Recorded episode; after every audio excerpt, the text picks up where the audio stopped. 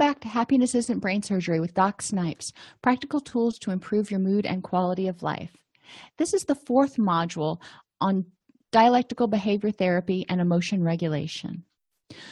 In this module, we're going to continue to identify why emotion regulation is important and how it can help you. Emotion re regulation is useful for anyone, even if you don't have emotion dysregulation, like we talked about in Module 3. Emotion regulation can help you increase your present focused emotion awareness. So you're aware of how you feel in the present moment so you can take action. Instead of waiting until you are just exhausted, you can start taking action when you're feeling tired. Instead of waiting until you're clinically depressed, you can start taking action when you're feeling blue. It increases your cognitive flexibility and encourages you to look at different options, not just what your heart wants, not just what your emotional mind wants, but also what your logical mind or your brain wants, and synthesizes the two. It identifies and prevents patterns of emotion avoidance. So instead of when you feel a feeling, immediately you want to numb it, which generally doesn't address whatever caused the feeling in the first place and it also prevents patterns of emotion driven behaviors where again you want to either numb out a feeling or lash out or react in a way that um, gives you power over that feeling or whatever caused you to feel that threat. It increases awareness and tolerance of emotion related physical sensations. So when you get angry or when you get scared you have a physiological reaction. Your hands get sweaty your heart starts to pound you start in increasing your breathing that's okay. You don't have to act on that. Understanding what's going on and being able to say okay i'm angry or i'm scared right now without having to freak out about it or immediately act on your urges is part of emotion regulation. And it emotion regulation uses emotion emotion focused exposure procedures so, in emotion regulation, you're going to remember things that got you angry. You're going to remember times when you got angry, and you're going to work through that anger instead of having to nurture it and dwell on it. You're going to say, okay, this happened, it made me angry. So, in that situation, how could I have improved the next moment? Each time you do that, you're going to learn that there are things you can do so you don't have to continue to feel that way, which will give you a sense of personal power. Sometimes there are some obstacles to changing your emotions, though.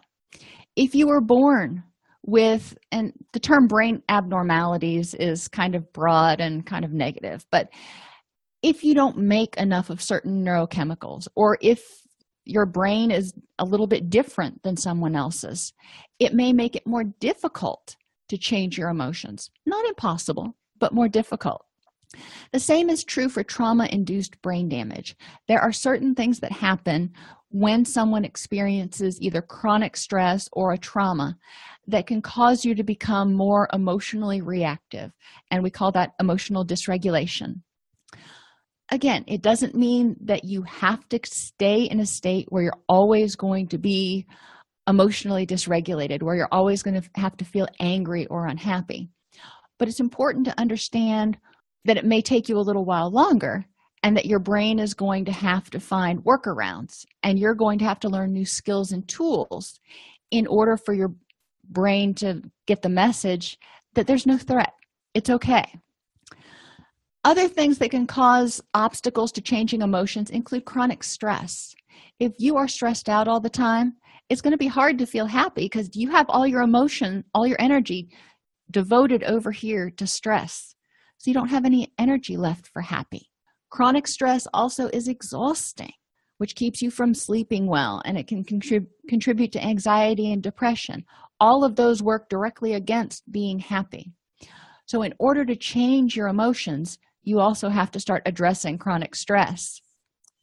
You have to address addiction issues if you are using stimulants then you're essentially making your body run hot be stimulated all the time which is a sign of stress. When you are angry or anxious you're running hot. When you get really excited you're running hot.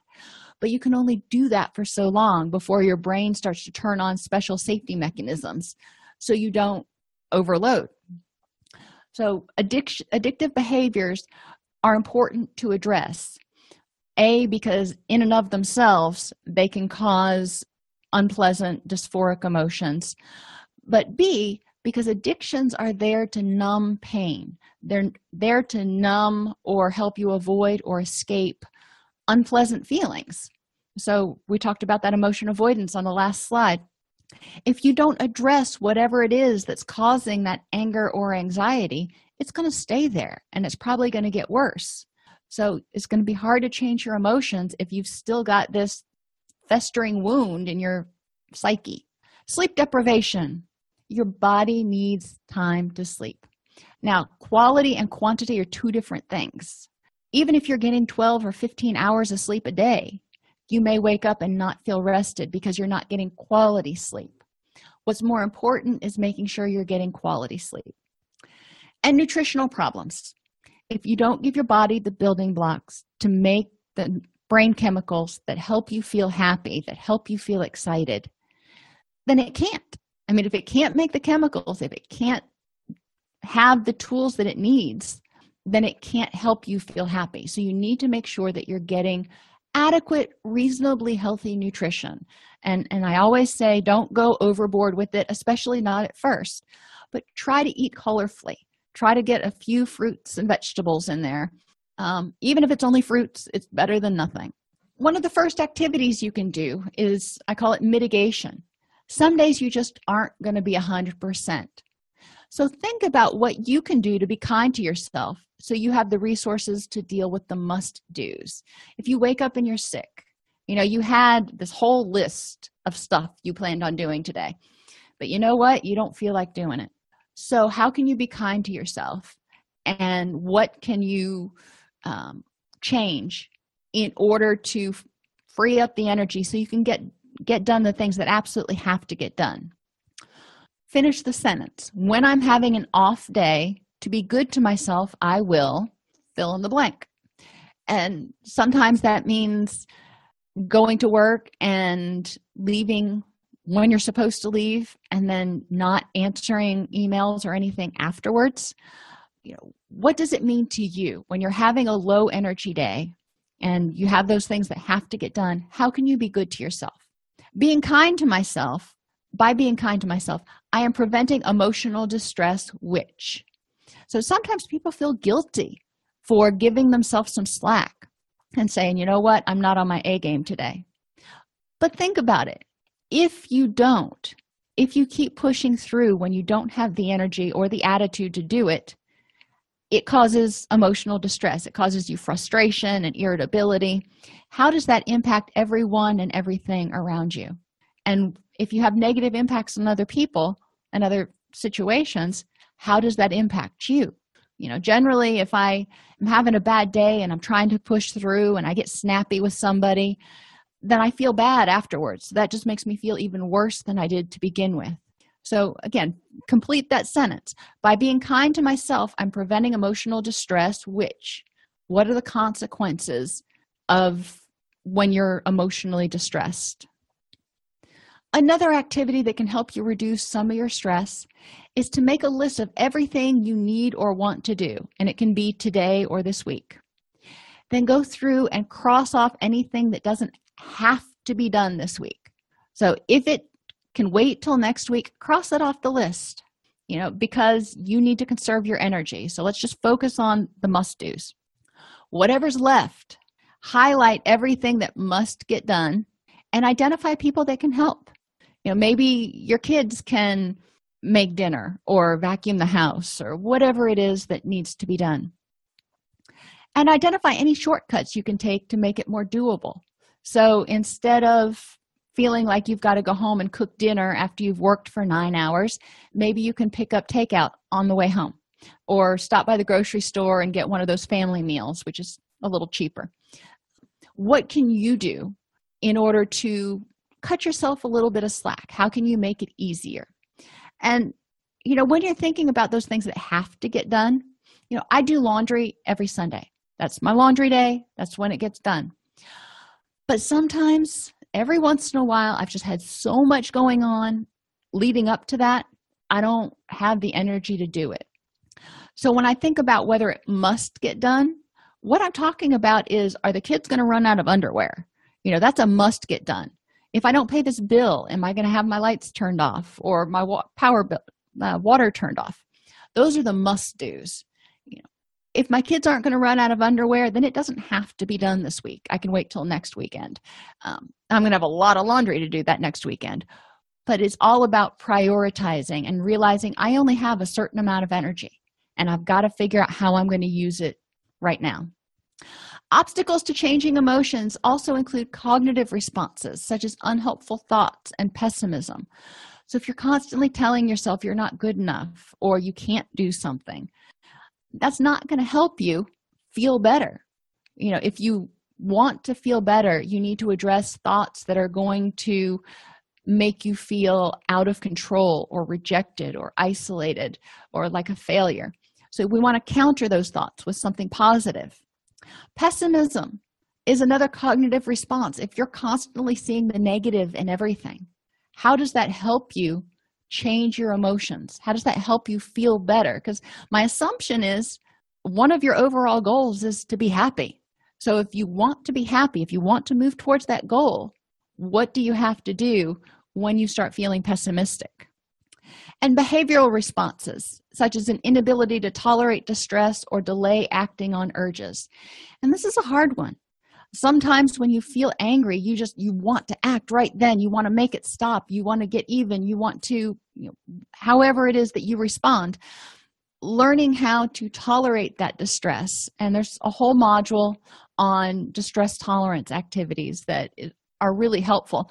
Um, but it's going to be important to not immediately act on urges because generally when we act on our urges we make things worse or at the very least we don't make them better but we spend a whole lot of energy doing it.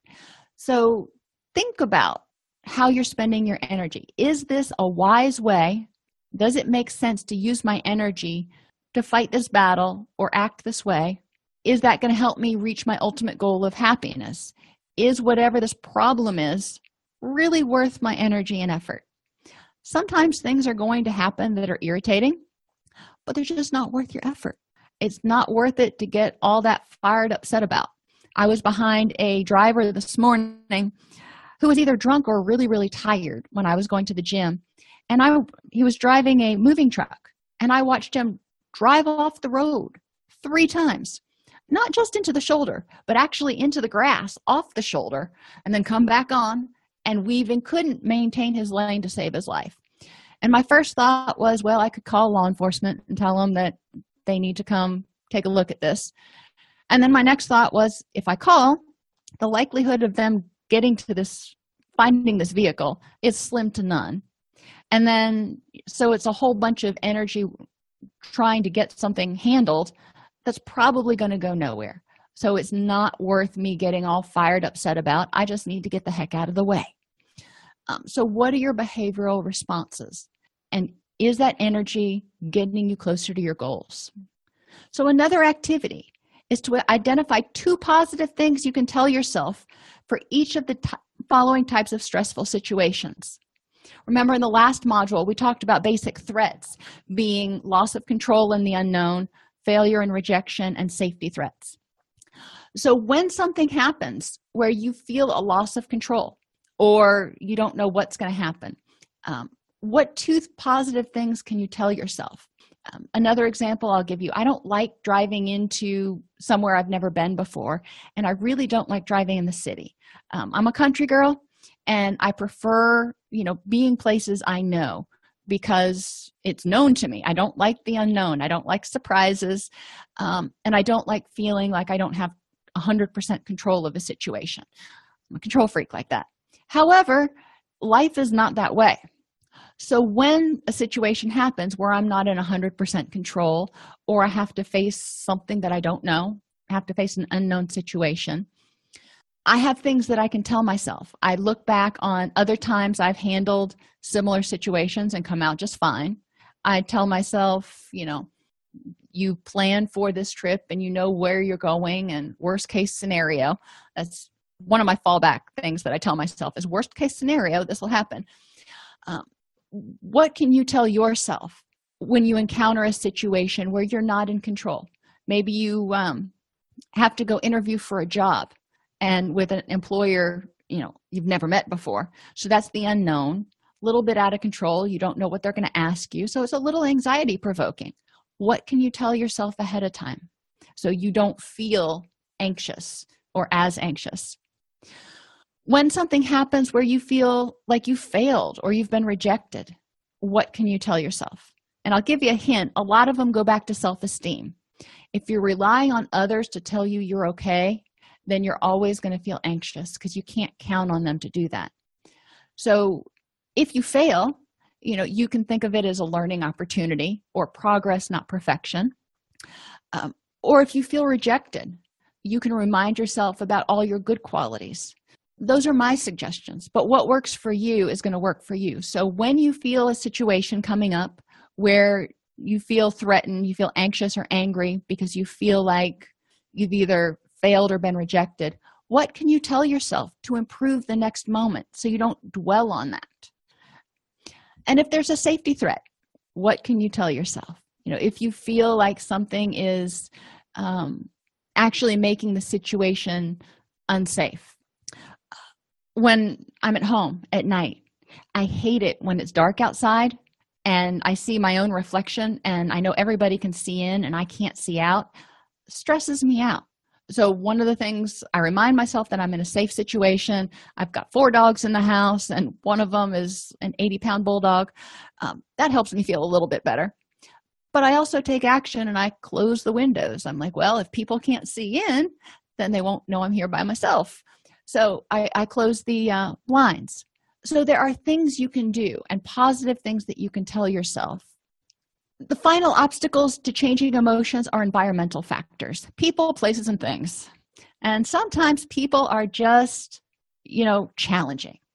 And no matter how you try to approach it or how optimistic you try to be they're in a state of mind. Their reality is one of pessimism. Uh, so it's going to be important to understand how to handle situations with people where they're being pessimistic or you feel like they are being rejecting of you. Because sometimes you're going to have to deal with those people. So how do you handle it? It's an obstacle that you can either go over or around or under. You know obstacles are things that get in your way but don't completely stop you. They're not barriers. So how do you handle the obstacle of people who keep you from feeling happy. The same thing is true of places whether it's a chaotic work environment or you know maybe your home environment isn't all that pleasant right now or whatever the case may be. Some places you go may be really really stressful and they serve as obstacles to you being happy. Now sometimes you can just leave those places or know that you're going to leave them soon um, but what else can you do in situations where you're in a place that keeps you from being happy? Maybe um, when people would come to the residential facility i used to work at and we would have 84 people in there at any one time and they had very little space and and you know very little space. So it was a stressful environment but one of the things they were all allowed to do was put up pictures and things to personalize their own space. So instead of being a institutional feeling overcrowded whatever unpleasant word you want to use they were able to kind of make a little island that was their own personal happy space. So what can you do in your space?